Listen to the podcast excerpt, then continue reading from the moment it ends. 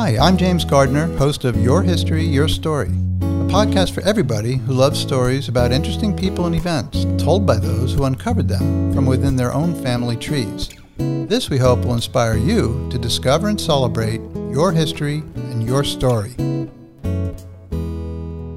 Welcome to episode 7 Ray Hunt, uncle, coach, and mentor. In this episode, we'll be exploring the life of my wife Kelly's Uncle Ray and the impact he had on the lives of many people, including her own. I selected this story because for years I've heard Kelly tell me about her uncle, who, by the way, passed away four years before we ever met. She still talks fondly about him, even though she was only 14 when he passed away. So Kelly's here with me now. Kelly, can you share some memories of him and why is he still important to you today? Sure, I would love to. My uncle Ray was born in 1923 in Brooklyn. He lived there his entire life.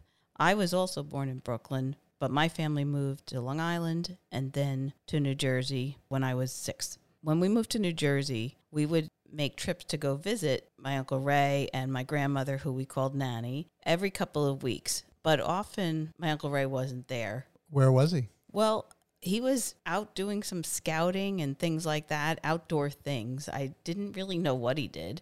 I had no knowledge of what he even did for a living, let alone what he was doing on the weekends. And what was it like when he was there? Oh, it was great. We would ring the doorbell, run down the hall, open the door, and every once in a while when he was there, he would be hiding behind the door and jump out and surprise us. And it was always a good time because he always made us feel special and we always had a lot of fun when he was there. Occasionally, I would stay and visit for a couple of days. And one weekend, Uncle Ray was there with Nanny, and they took me to my first show at Radio City Music Hall. And what was that show? It remember? was called, yes, I do. It was called What's Up, Doc? And of course, the Rockettes. So you had not only Nanny, but also Uncle Ray. So it was like a two for one deal that weekend.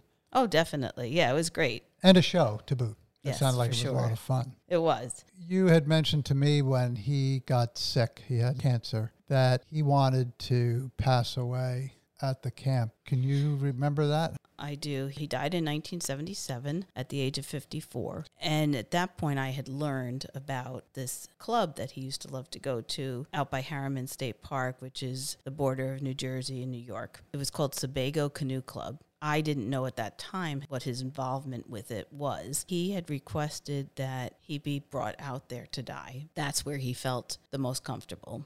I remember going with my parents to bring him out there, and I believe one of my brothers joined us also. We got him set up on this platform, tent, cabin type of structure. There was a man there, and I don't remember his name, that I guess was going to be in charge of taking care of him. And the very next day, we get a call saying that he's not doing well. They're unable to give him the care he needs and to pick him up and bring him back to New York to the hospital. So that's what my parents did. I did not go on that return trip, but when my parents dropped him off in New York, by the time they got back home to New Jersey, I got the call that he had passed away. Now, tell me, did you attend his wake and his funeral, and what was that like?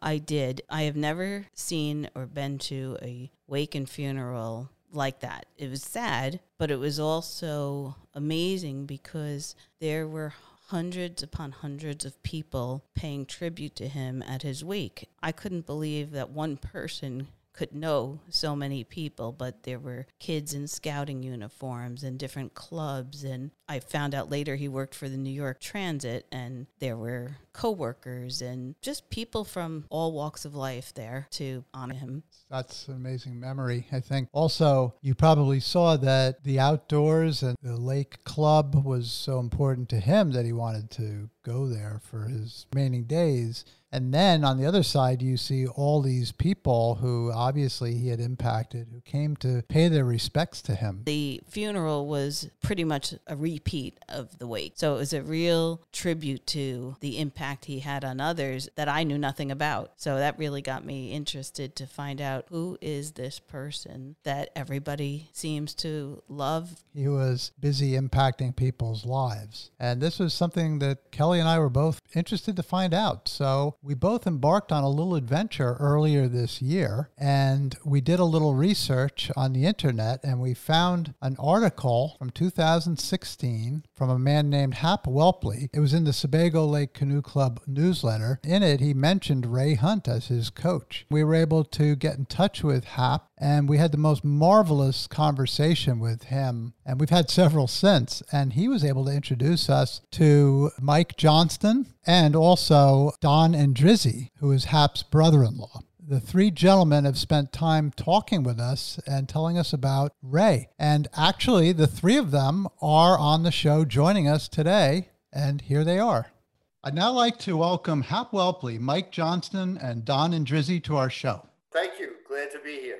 Hey, good morning. Same here. Glad to be with you guys. Thanks for doing this. It's great. Great. Thanks so much for being here today with us and for being willing to share your memories of my Uncle Ray with all of our listeners. I'd like to start off right at the beginning. I'm going to ask you all how did you first meet Ray Hunt? How did you first come to know him? So I'm going to start with Hap. All of us, we joined the Canoe and Kayak Club of St. Francis Prep. Now, it's a very unique club for any high school. It's, I think, the only one that I know of that had it in the Brooklyn area. I joined it in the wintertime. So that was our winter practice. Our coach was Brother Lewis. He said, Well, it's time to teach you how to canoe and kayak. So we went to this inlet called Paerdegat Basin, which is off Jamaica Bay in Brooklyn, Canarsie, Brooklyn. And that was our first exposure to canoeing and kayaking. And Ray was the coach along with Brother Lewis. It was nice to meet him there, and it was a great contrast with Brother Lewis. Brother Lewis was a great guy, kind of an old sailor salty type whereas Ray was more the cuddly teddy bear type. So when you got there, you knew that if you fell over, Ray was going to get you out of the water. Terrific. How about Mike? How about your experience first meeting Ray? My experience was much like Hap's. The common bond there was St. Francis and the canoe and kayak team. Eventually, as Hap said, we all reported to the Sebago Canoe Club, where we all paddled for that club in the summertime in the race series. But that's where I first came to know Ray. So Ray was really the first coach that I had at the club as we would come under Ray's tutelage and he would teach us the fundamentals of paddling uh, canoes and kayaks. What did that look like when he was coaching you? How would he coach you paddling? Ray was very patient. We would later advance to another coach by the name of Gordon Miller, who, much like Brother Lewis, was not as comforting a coach as Ray was. So it was good to have Ray as the beginning coach. Terrific. Don, how about you? What was your first experience with Ray? Again, another St. Francis Prep graduate. What really piqued my interest about the canoe team was when I was a freshman, there were these rumors of this group of boys that had been on the canoe team and they had been up in Canada on a trip and had been lost. That piqued my interest, and I started paddling in the spring of 1971 through the canoe team and then met Ray via the canoe club. When Ray was coaching all of you, did you get very competitive as a school? We were very competitive and we won, I don't know how many championships, but we were certainly very competitive in the sport. Each year we won the national champion. Now there weren't that many schools, but there were more than you would think. On the Hudson River, there were a couple, and then there were some throughout the country. I think it was successful because Ray and Brother Lewis were very dedicated to the program, and they were great teachers and coaches. Gotcha. Are you all from Brooklyn originally? Yes. Yes, I guess we were. Yeah. I understand that Ray Hunt was uh, very enthusiastic about taking young men, whether it was scouts or, or young men he was coaching in school, on wilderness trips. I know there were several trips that you all were involved in. The first one is named the Chef River trip. I'm going to start with Mike. Mike, could you tell us a little bit about that wilderness trip and how Ray prepared you for that? Yeah, it was a great trip. It was the first time I'd ever been camping. So picture a kid from Brooklyn. This was really my first experience in the wild. It was about as wild as a camping expedition that you're ever going to see because these trips, you are completely alone. I mean, once you started, you didn't see another individual other than your party for the next two weeks. I'd like to say that Ray was really running his own outward bound program. You were thrust into this the very first night that we camped Ray had to go back to the town of Chibougamau to drop the car off. So he left us at the beginning of the Perch River, which was the start of our trip. We had about a three day uphill slog on the Perch till we hit what was called the height of land, and then we started down the Chef. So Hap and I, I'll never forget this. So there we were late at night, I don't know, at nine or 10 o'clock. The rain is just unbelievable. Lightning, thunder, no flashlight. So we were literally trying to set this tent up by the light given off by the lightning strikes. However many seconds of light we had, we tried to figure it out. Oh, there's a corner. There's a stake. We finally got this tent set up and crawled inside of it, spread our sleeping bags out, and of course, that tent leaked like a sieve. There happened, I spent the night, two wet puppies curled up, fetal position, shivering, till the first light of daylight came along, and then Ray eventually made it back from town. So that was the beginning of our trip and the beginning of my camping experience. Total of two weeks on the river, we probably had at least eight or nine days of rain. My quick question, just for the listeners where is the Chef River? The Chef is in Quebec. It's a well known river, very heavy whitewater, a serious river for serious paddlers. And if you don't know what you're doing, you could get hurt in a hurry. In fact, on that trip we made with Ray, below one of the big waterfalls that we had to portage around, and when I say a waterfall, probably a 60 to 80 foot drop on this one waterfall. Below that fall, we found a canoe that had gone over the fall. In that canoe was a camera, and Ray traced the camera back to the owners, and it was a boys' school in Pennsylvania. They didn't go over the falls, the canoe did, and the canoe was total. We found it a mangled mess, but yet the camera, Ray figured out who owned it. Good detective work. Mike, what, around what year was your Chef River trip? It was 68. So it was the summer of Woodstock. In our preparation for the trip, a weekend or two before we left, the trip was in August of 68. We had gone up to Lake Sebago to pack up and do our food preparation. So where we would take the food, everything had to be packed in waterproof bags. We met at the Sebago Canoe Club cabin in Harriman State Park and distributed it amongst how much weight each and every one of us was going to carry. It was a big deal on the portages because you had to carry your canoes and your packs. It was heavy work. My goodness. Was that the trip where you ran into a little difficulty on the water? Yeah, we were running a rapid called Asian Falls. It was just pure heavy water. And it was runnable if you had a cover on your canoe. it wasn't runnable in the open Grumman aluminum canoes that we were paddling in at the time. Into Asian Falls, we went and it was a boiler. I mean, just tons and tons of heavy water. We were doing pretty well, but the boat filled with water and before you know it, the boat went out from under us. That was the last time I saw Hap. Don't know where he went, but I know where I went, and it was down. I apparently got pushed under. I was under for a long period of time. I mean, long enough that at first I tried to just swim and get back up to the top. I could see light, so I knew which way is up, which way is down, and I struggled just trying to get to the top. I realized that wasn't working, and I said, Boy, I better do something else. So I started stripping off my clothes. Whatever time that took, the initial struggle, then realize it wasn't working, then take my clothes off. That's how long I was underwater. Then finally, I vividly remember, okay, this is it. You know, I'm done. I'm toast. Light flashes before you, and it really is a boom, boom, boom series of snapshots, and then everything was peaceful. Then the next thing I knew, I caught an upwelling, and it brought me to the top. And lo and behold, my pack was right where I came atop. And the packs were very buoyant because they were filled with bags that had been tied tight, waterproof, and just hung on the pack till I basically got my air back and got down to the bottom of the rapid. Oh boy, that, that sounds terrifying. Hap, can you share a little bit about the Chef River trip from your perspective? Described it quite well. I actually learned something from Mike when he talked about almost drowning because my thought all the time was, well, why didn't you grab your pack? Well, I was in the back of the boat, he was in the front of the boat. So when you fall over or the boat swamps, either way, which it really swamped, the current pushed him away, whereas the current a pack is right in front of the guy in the back of the boat. So almost any time we fell over, the first thing I would do would be grab for that pack. That's why he was in danger and, and I wasn't. Every time you went in the water, and we fell over a number of times, it was like the, what do they call it, January 1st when everybody goes for a swim? It was like that.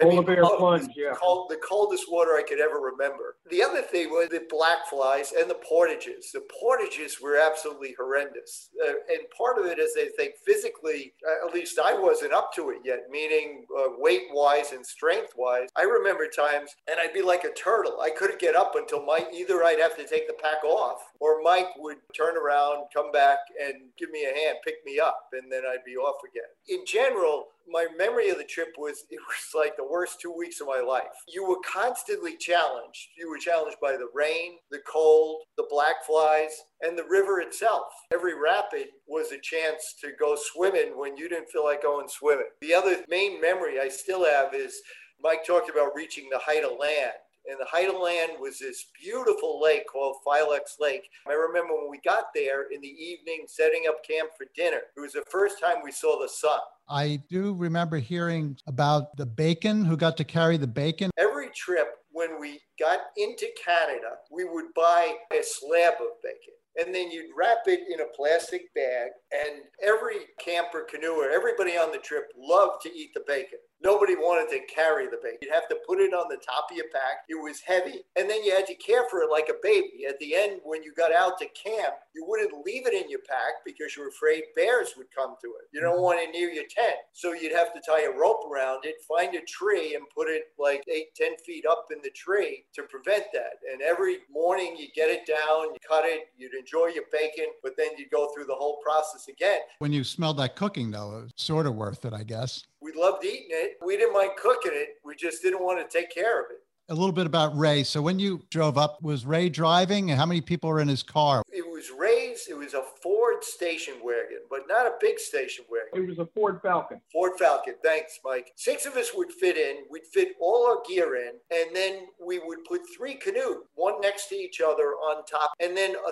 third canoe went on top of the two canoes. And that's how we traveled. This thing was way down. Today, I don't think we would dare do that. The next trip, Ray rented a car. I guess he decided, hey, the Falcon had seen its better days. If you remember on the chef trip, we had to push it to uh, start it every time. None of us drove. We were all teenagers. So Ray was really the only driver. So he would drive the entire way to Canada up and back, and we would just hand him coffee to keep him going. And when we got to our wherever we were staying that night on the way up, we would always try and park on a hill. So in the morning, Ray had to pop the clutch to get the car started. Wow. The second year, I think Ray actually rented a car. That's a good segue actually into the next trip, the Senneterre, uh, also in Canada. Mike, could you tell us a little bit about that trip and interacting with Ray on that trip? That trip was a little bit different. The white water on that trip wasn't as serious as on the chef. Again, as we said earlier, the chef had white water that could really hurt you if you made a mistake. So the white water uh, wasn't quite as serious on that trip, which was, in, I believe, in Ontario. We started that in kind of unique way. We boarded a Canadian National Railroad train in Senneterre. They allowed us to load our canoes in the baggage car for freight. Apparently, this is quite common up there. Ray had some discussions with the conductor and showed him on a map where he wanted to get off. And it wasn't at a train station, it was really in the middle of nowhere at a river crossing. And Ray indicated, hey, that's where we would like to get off. And sure enough, the train accommodated that request. We stopped at that bridge, that river crossing. We went up to the baggage car, opened the doors, out came our canoes and packs and everything. They closed the door up and off the train went. It was a typical wilderness trip. Again, Ray was running his own little outward bound program. And that's really what these trips were about. I think fortunately that second trip we had quite a bit more sunshine than we did on the chef.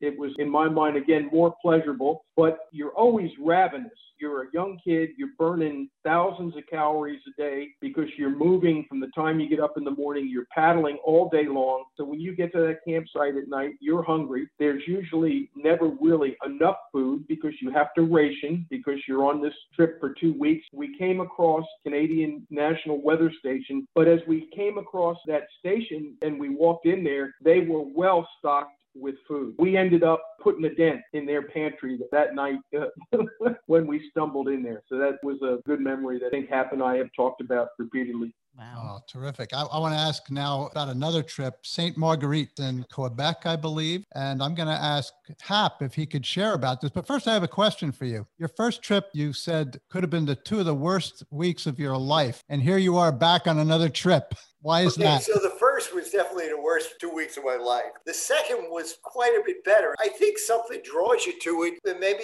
part of it is the challenge, the fact that it did push you and you recognize that that's something that you need to do once in a while. And other is the beauty of the wild. Growing up in Brooklyn, the closest we came to nature was when we went to Sebago Canoe Club. These trips showed us a world we've never seen before. I think that drew a lot of us back. I'm a pretty good outdoorsman. I know I'm a good canoeer, and you're feeling maybe not cocky, and maybe a little cocky. You're a teenager, right? So the Marguerite figure it's another wilderness trip. It'll be fun. Looking forward to it. Now this trip was the furthest north of any trip that Ray had explored. So he hadn't been on this river or anywhere near it. The only maps that were available done by the Canadian government, but they were taken based on aerial photography, and they're photographing wilderness areas. So exactness probably wasn't that critical. I'm sure they got the latitude, longitude right, but what the terrain was, was not as clear. The railroads would let you get off. Well, one of Ray's contact was this guy named Jim Peacock, who lived in Montreal suburb, but through that, through Jim Peacock, they decided on the St. Marguerite, got on a railroad. We told the conductor where we had to get off. We started on streams and lakes, but I remember the weather being pretty good. And after a couple days, we got to the Marguerite. Might have taken us a little longer than we wanted, but not too much. And the Marguerite was a beautiful river. I remember it being spectacular. I mean, every time you looked up, you would see a, a significant hill or, or a mountain and a bend in the river, and you would want to take a picture. It was just gorgeous. There were challenging rapids, but we were slightly delayed. Most of these trips, we wanted to be a two week trip, and we were a little bit behind schedule, nothing terrible, but we came to what we thought would be really towards the end of the trip. Based on our plan, we should have had maybe two, maybe three days left. That's it. But it was at the beginning of a canyon. Now, this canyon, it, it was marked on the map it showed some heavy water, but it, there's nothing warning you that these are falls. And again, well, there were about four adults and four younger people on the trip.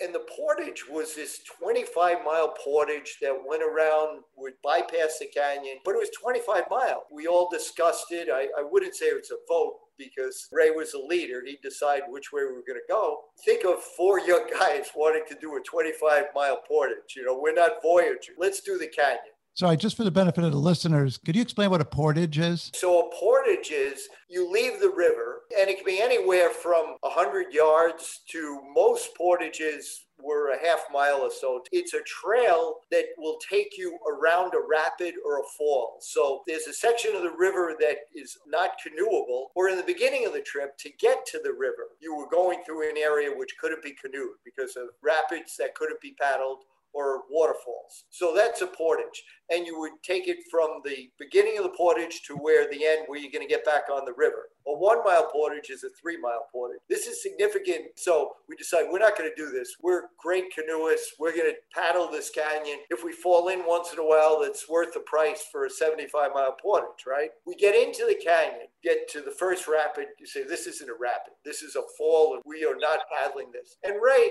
God love him, he was always careful. I mean, we would never paddle a rapid that we didn't know where it ended and what the water was like. We'd always stop and check it out. Well, we checked this one out. We're already in the canyon. We said, okay, we can't do this. Let's portage this one. And we found, although it was tough and the canyon soon was closing in, the first one was about a mile and was a pain because there was no portage trail. It took us a long time, but we portaged about a mile. And we said, okay, that was bad. Then before you know it, we paddled just a little bit. So the second one, we say, well, there's no way we're going to, there's no easy portage. The rapid doesn't look too bad. Let's try lining our canoe. You leave your canoes in the water. We took our pack over the rocks to the end, leaving the canoes at the beginning of the rapid. It was really, really tough lining them because of the rocks. We weren't successful in that, at least on one canoe. Somebody let the line out a little too hard in the stern. The river got it, and it ends up at the bottom of the rapid, wedged in between rocks. We didn't even find it that night. That night, we ended up sleeping, no tents, just got our sleeping bags out,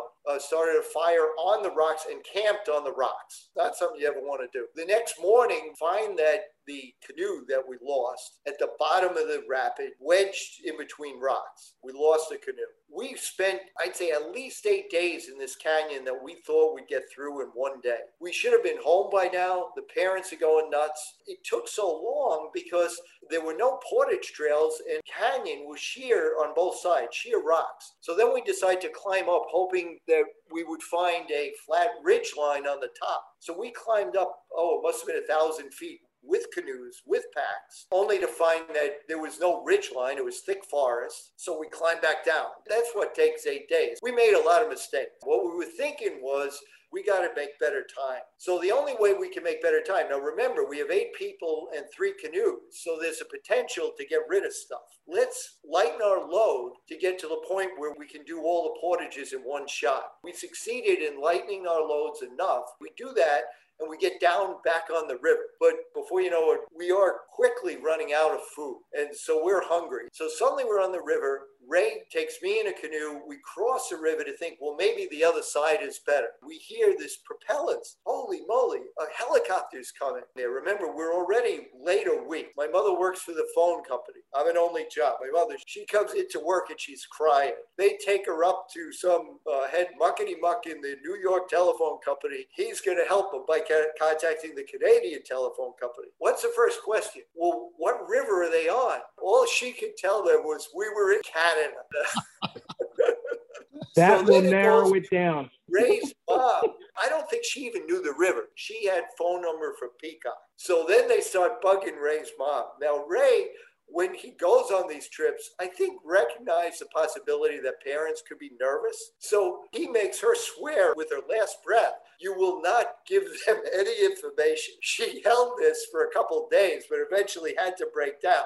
Before you know it, they're sending out rescue parties. So that helicopter was the Royal Canadian Air Force. It was unbelievable. They landed in this one spot in the canyon where it was black water. It wasn't rapids. But there were cliffs on both sides. The pilot was an expert to land that helicopter. And then he had to keep that forward motion so that he didn't go down the river. Ray and I get back in the canoe when we see this helicopter landing. We're the only ones in the canoe at the time. They threw us a line and we paddled to the helicopter, pulled the line in. One guy in the canoe held the boat and Ray and I got out on the helicopter. They wanted to know from Ray, how is everything? Say, oh, we're doing okay. It's taking us longer, but we're doing okay. They wanted to talk to me, being a kid, probably to make sure Ray's not crazy. So he said, how are you? I said, well, we're all healthy but hungry. We got back in the canoe and then they threw in this big box which contained the remnants of their box lunches. So we got the box lunches. We get back in the canoe, get back together. It wasn't too long. We got to our campsite that night. We were so happy that they came. We knew that somebody knew where we were.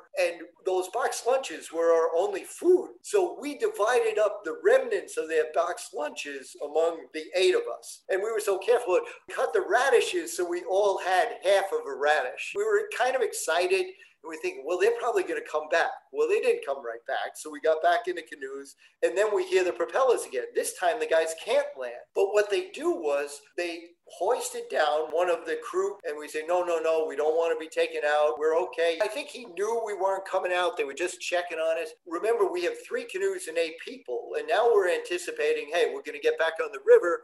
We don't need an extra two people to weigh down canoes. They wanted to send two people out that were drivers on the thought that maybe there's a road that would allow them to drive upriver. So two people came out and they hoisted them out, but they hoisted down this carton which contained a case of baked beans and this big carton of bread. And then they took off. I was at wit's end, and I think the other two young guys, all of us were kind of saying, okay, we've been fed and we've seen helicopters the last two days. Why don't we just hang out? The helicopter's going to come back. Why do we keep doing this? Oh, but we'll lose three canoes. Okay, we're going to lose three canoes, but we're going to get out. We kind of struck. And Ray never gets angry. He was always even tempered. So I let Ray down. I'm not sure anybody else wanted to keep going. Ray kept saying, We're at the end. This is the end of the canyon. But that sounded like, okay, the Northwest Passage to us. You know, yeah, we're at the end of the canyon. Right. So we set up camp and we stayed there. We toasted 20 loaves of bread and ate 12 cans of baked beans. Blazing Saddle in real life.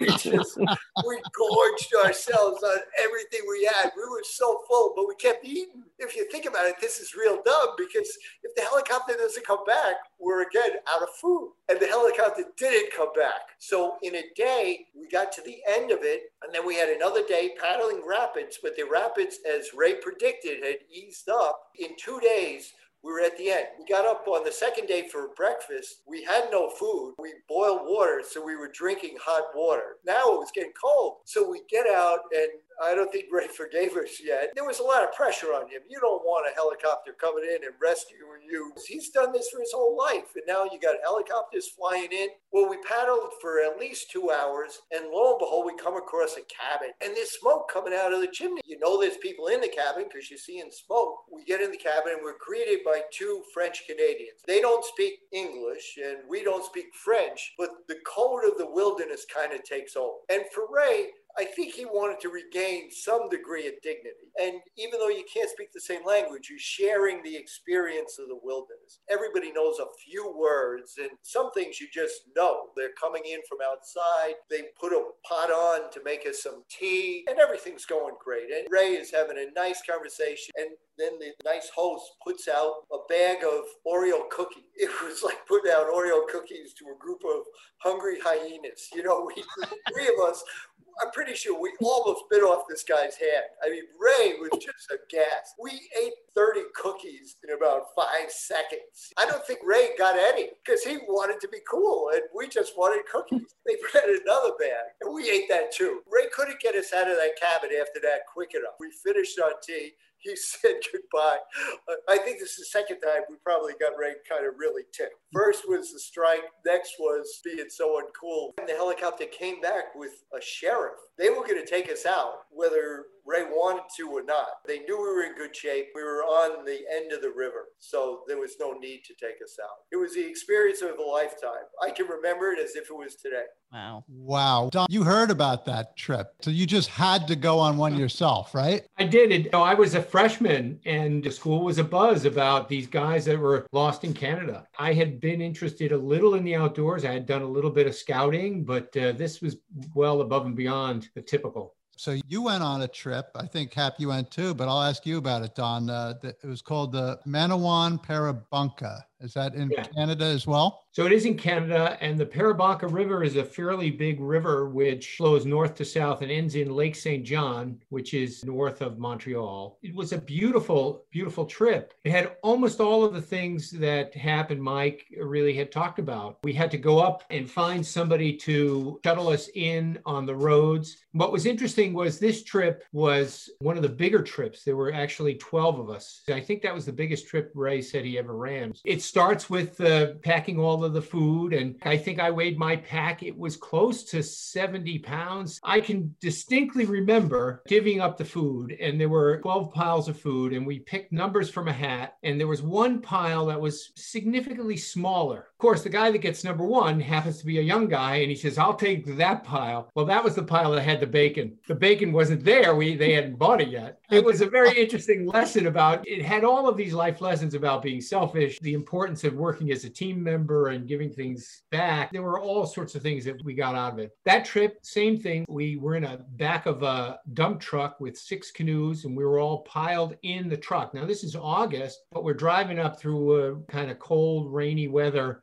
in Canada. And I can remember having all of my outdoor clothing on to just keep warm for this, however, 100 mile trip on dirt roads in. We started out with something called Chute des Passes, and we paddle these lakes and again portage from lake to lake up through the height of land it's just such an impressionable time in your life these memories get seared into your memory bank i can remember finishing a portage i was with al musial that time we actually got to this lake first and so we had a little bit of free time and i can remember throwing a fishing lure in i brought a fishing rod uh, the only thing we ever brought was a little daredevil spoon a little red and white spoon and catching the most beautiful fish i'd ever seen in my life this little pond was filled with brook trout. And so once we started catching fish, we, we kept a bunch. And in the morning, we had brook trout fried in bacon. It was just a spectacular memory of that trip. There was rain, there was portages. Hap didn't mention it, but I'm sure that after the St. Marguerite trip in particular, since it was an extra week, all of the clothing that you wore had to be thrown out. You were on an aluminum canoe seat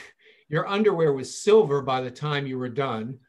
Um, every piece of rain gear you had from portaging had holes in it. People looked like scarecrows at the end. I remember seeing the northern lights for the first time. I remember seeing loons for the first time, seeing a moose for the first time. There were all these first time things for a 14 year old from Brooklyn. It was just that kind of spectacular trip. That impression of that trip just got you hooked on the outdoors. It really did. I think all of you mentioned you didn't have a lot of camping experience being from Brooklyn. Did he sort of instruct you with things or did he sort of let you find your own way? And was he more hands on with his instruction when you were camping and things like that? I would say that we were the next level after Boy Scout. I had been in Boy Scout, so I had an idea about camping, but this is different. You're not camping in a place in Alpine, New Jersey. You are camping in the wilderness. You had to be careful. And all of this instruction came during these trips, you know, about how you you're handling your axes and what you're doing with your food and how you're keeping your pots clean so that nobody gets sick. Those were all really, really important things that you got just via these trips. Oh, that's amazing.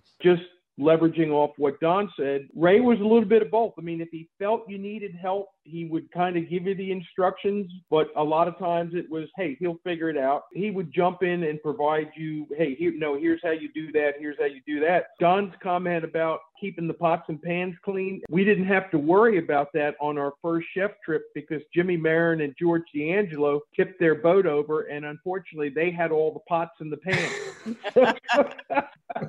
so again, on that chef trip, we didn't have any pots and pans.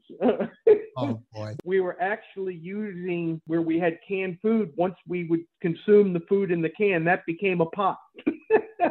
we were having to improvise. You got to learn to think on your feet because everything got lost. There was probably a life lesson there. Don't put all your eggs in one basket. Well, all our pots and pans were in that one canoe that went over, and we lost everything. Lesson learned. Lesson learned. We had to we had to improvise. I echo Mike's comment. I think Ray had a very good in terms of his coaching for wilderness stuff, a great blend of how much do you tell people and how much do you let them figure out on their own. I think he, he really had that right. Good point. Speaking of coaching, I wanted to ask Don, you actually did some serious paddling, competitive paddling uh, with Ray as your coach for a while. Could you tell us about that? These trips were the highlight for us uh, the year, but most of the year we were really racing. So we raced uh, through the high school year. We trained in the winter time. And then in the summer, we'd be members of Sebago. We'd move from being under the auspices of the school, our school team, to being under the Sebago team. Once you got to Sebago, now there were various races and regattas throughout the country. There were regional races, they were called divisional races, and then they were there were races in various places. And the nationals would be in different parts of the country each year. So we'd travel to these races. And Ray really was a coach for many of the junior racers during the summer. So for example, in 1973, Ray coached us, and there were four of us who went to the Junior World Championship races in Vouch, Poland. So that was 1973. In 1974, he coached us and we won a bunch of great races. Uh, we went up and raced in the uh, Dominion Day race, now the Canada Day races in Toronto. Ray was our coach and coached us very well. We were pretty good. Uh, you know, we were, I think, second or third at the Nationals. We won the 10,000 at the Nationals. There were a bunch of things that we really did well and went to the pre Olympic regatta in Montreal. At the end of that summer, we were really racing really,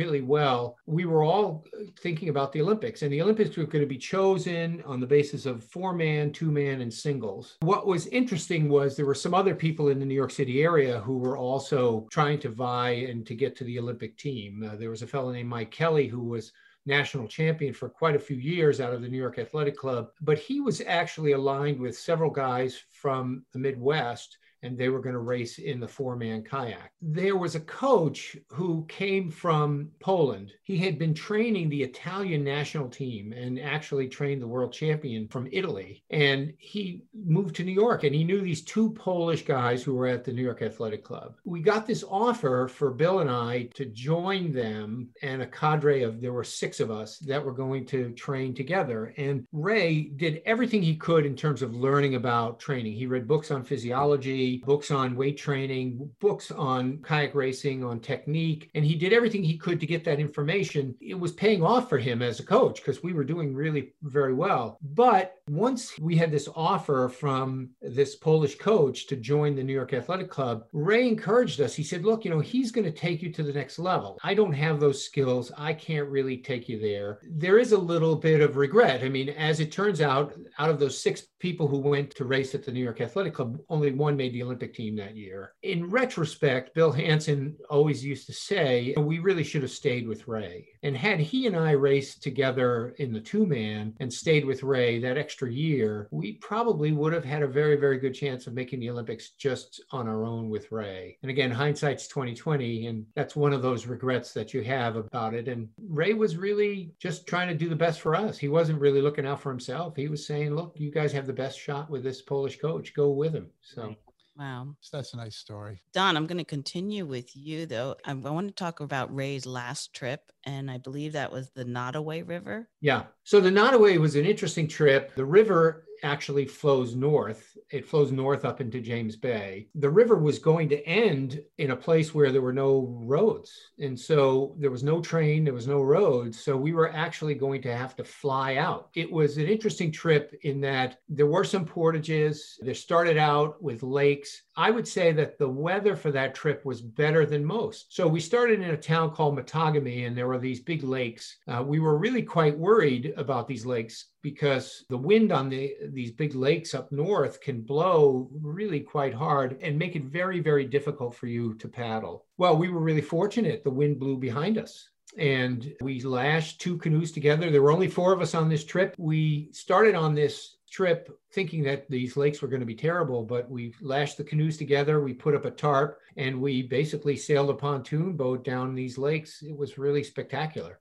When we finally got to the river, there were a few portages, and I, I can remember Ray seeming slow. You know, Ray was usually on these portages, he was usually capable capable of really handling a load and you know taking the canoe uh, taking a big pack without any trouble but this time he was having trouble. And, and there was one portage in particular that I remember. The river had a, a slow bend to the left. And on the very left side of the river, there was this rocky channel.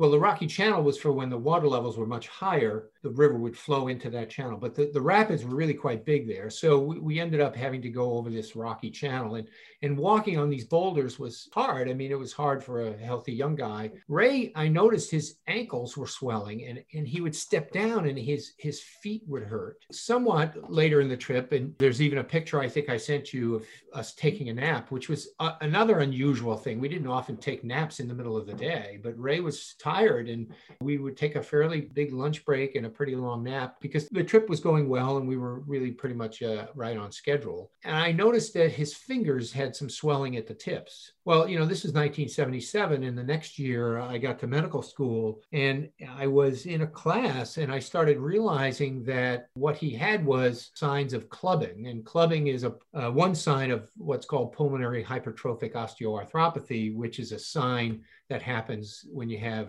uh, lung cancer. Mm. But we had an interesting trip. We make it to the end, and, and again, same same as all the trips. We saw moose. We had wolf prints around our camp. One morning, we saw the northern lights. So we ended the trip at a place called Clean Camps on James Bay. We got there, and the next day, a plane flies in to take us out, but it only has room enough to take one canoe and two guys. So we decided that Ray and I would stay and wait for the second flight. Uh, we're left there just to twiddle our thumbs and wait for the plane. Well, the day is getting longer and longer, and sunset is approaching, and sunset comes, and no plane comes back. Figure, well, okay, so they must have got delayed. And the next day, again, no plane comes back and the whole day goes by. And so now, you know, we've had two nights that we have to stay there and your mind basically starts to wander. They said, you know, look, did the plane go down? It's a beautiful, clear day here and we can't imagine what's delayed them. Uh, the third day, late in the afternoon, we hear the sounds of a plane and the plane is coming from the opposite direction. It's not coming from the way that it should. It's coming from the opposite way.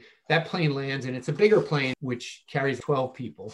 The weather in Matagami, where they were, was so terrible they couldn't fly a plane out. It was snowing and sleeting, and we were sitting in beautiful weather up on James Bay, and they were just delayed for a couple of days. And that's the kind of the typical thing that happens up in the north. You just, you're in a wilderness place, you don't know that people are going to be able to come and get you.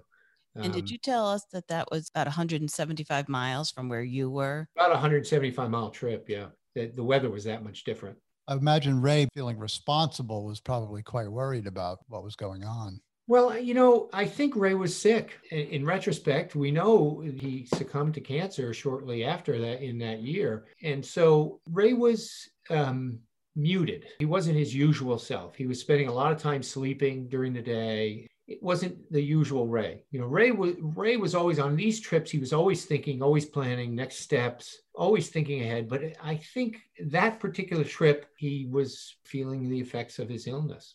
Yeah. hmm I just want to go on to a little about general things about Ray. Maybe I'll start with you, Don. Ray spent a lot of time on these trips and coaching. What did he do for a living? Ray worked for the New York City Transit. He actually worked at the transit stop that I used to go to school at Myrtle Avenue. We all commuted to high school, and uh, Hap, you got in one stop further out, I think, but uh, we would take the, the subway in to high school every day. And Ray worked at that stop. He was a um, token collector. My dad also worked for the transit. It's kind of interesting. They had that transit city connection. So. hmm Hap, I'm going to ask you maybe what was Ray's general demeanor? You Oh, spent a lot of time with him. He, he was just always a great guy. I mean, he was always a gentleman. His greatest love, I mean, picking up on the token thing, Ray could have done a lot of stuff in his life. He didn't care about professional career or success in that realm. He loved being a Boy Scout leader and then later with us being a coach and a wilderness guide. He just loved seeing young people and helping, not seeing, helping young people develop into men. St. Francis Prep was all boys and Scouts was all boys at the time. Boys become men and having a part in that. That's what made him tech. That's what he loved.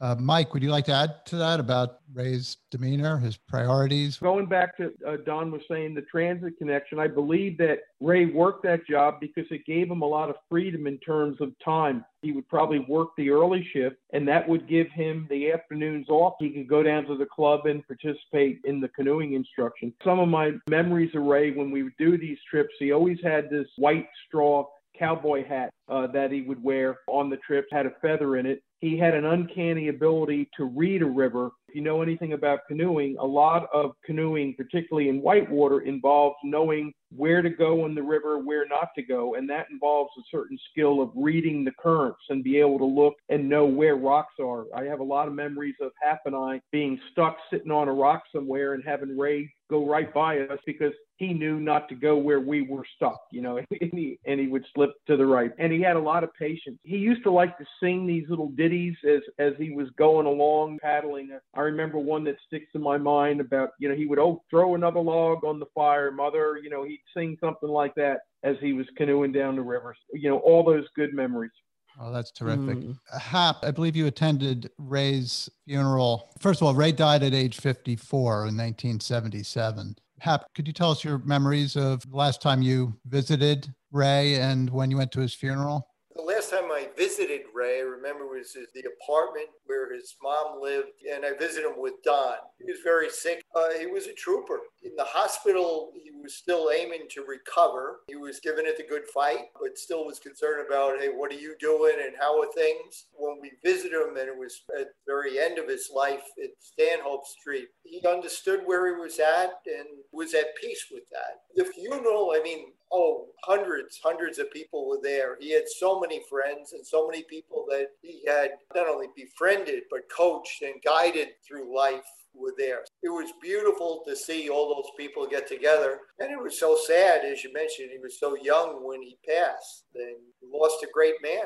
Mm-hmm. Absolutely. Yeah, I remember being at the funeral also and hundreds of cars in the funeral procession and the wake was just packed out to the streets, people of all ages. I just couldn't believe he knew so many people or had impacted so many people, which leads me to our final question for each of you. And Mike, I'm going to start with you. And that is how did knowing Ray impact your life?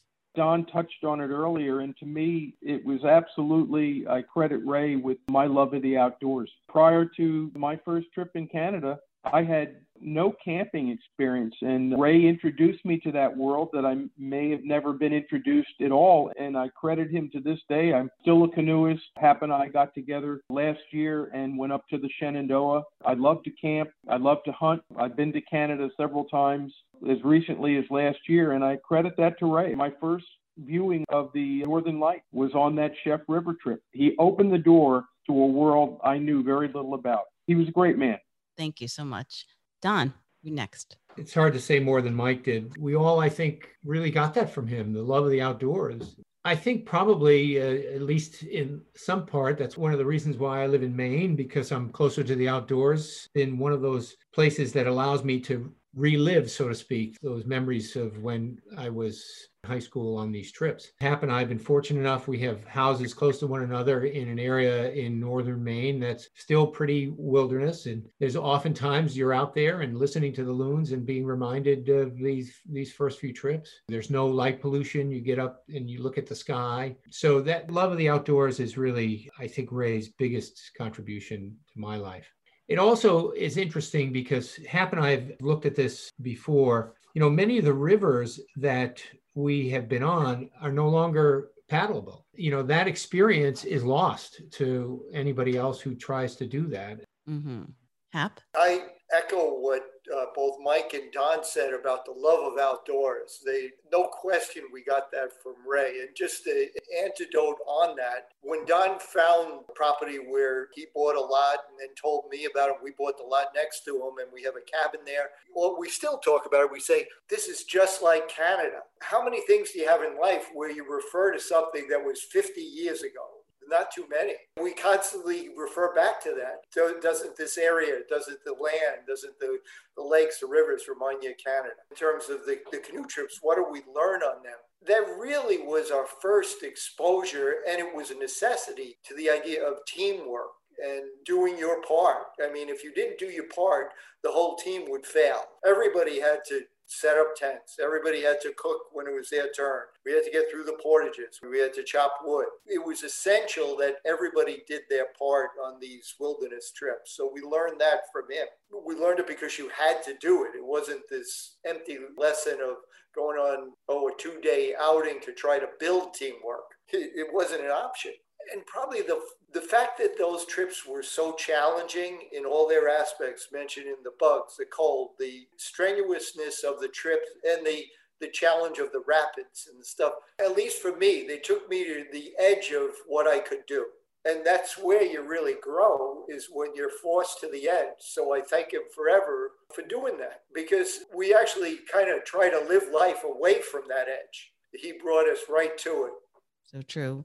I can't tell you how much I appreciate your time and sharing your memories with us. It's meant the world to us. I'm supposed to be the one who holds it together. I got to say, you guys have just been amazing from the day that we came across Hap's article in a Sebago Lake newsletter from 2016. It's just been a journey with you guys, and I feel like you're our friends. I did not know Ray. I met Kelly about four years after Ray passed away. What I do know is that she has always talked about him. So I thought this has got to be a pretty amazing guy. Saw pictures of him, maybe only one or two. And somewhere in the house, we have a red beret that belonged to him. But I just didn't know him that well. And I just felt this guy's really special. Meeting you guys and hearing about him and just the memories you have after 50 years, almost 50 years, is just, it's heartwarming now I know why Kelly thought so highly of him. And even though I didn't know him, I feel like I miss him almost as much as you all do. So I want to thank you. And for all our listeners, until next time, keep discovering and telling stories that inspire you and others. And have a great day. Thank you. Thanks. Thank you guys. Thanks for pulling it together. Did a great job. Thank you for joining us for this episode of Your History, Your Story. Please subscribe, share, and check out our website at yourhistoryyourstory.com for episode notes and bonus content. We'd love to hear from you if you have any questions, comments, or a story to tell. Be well and God bless.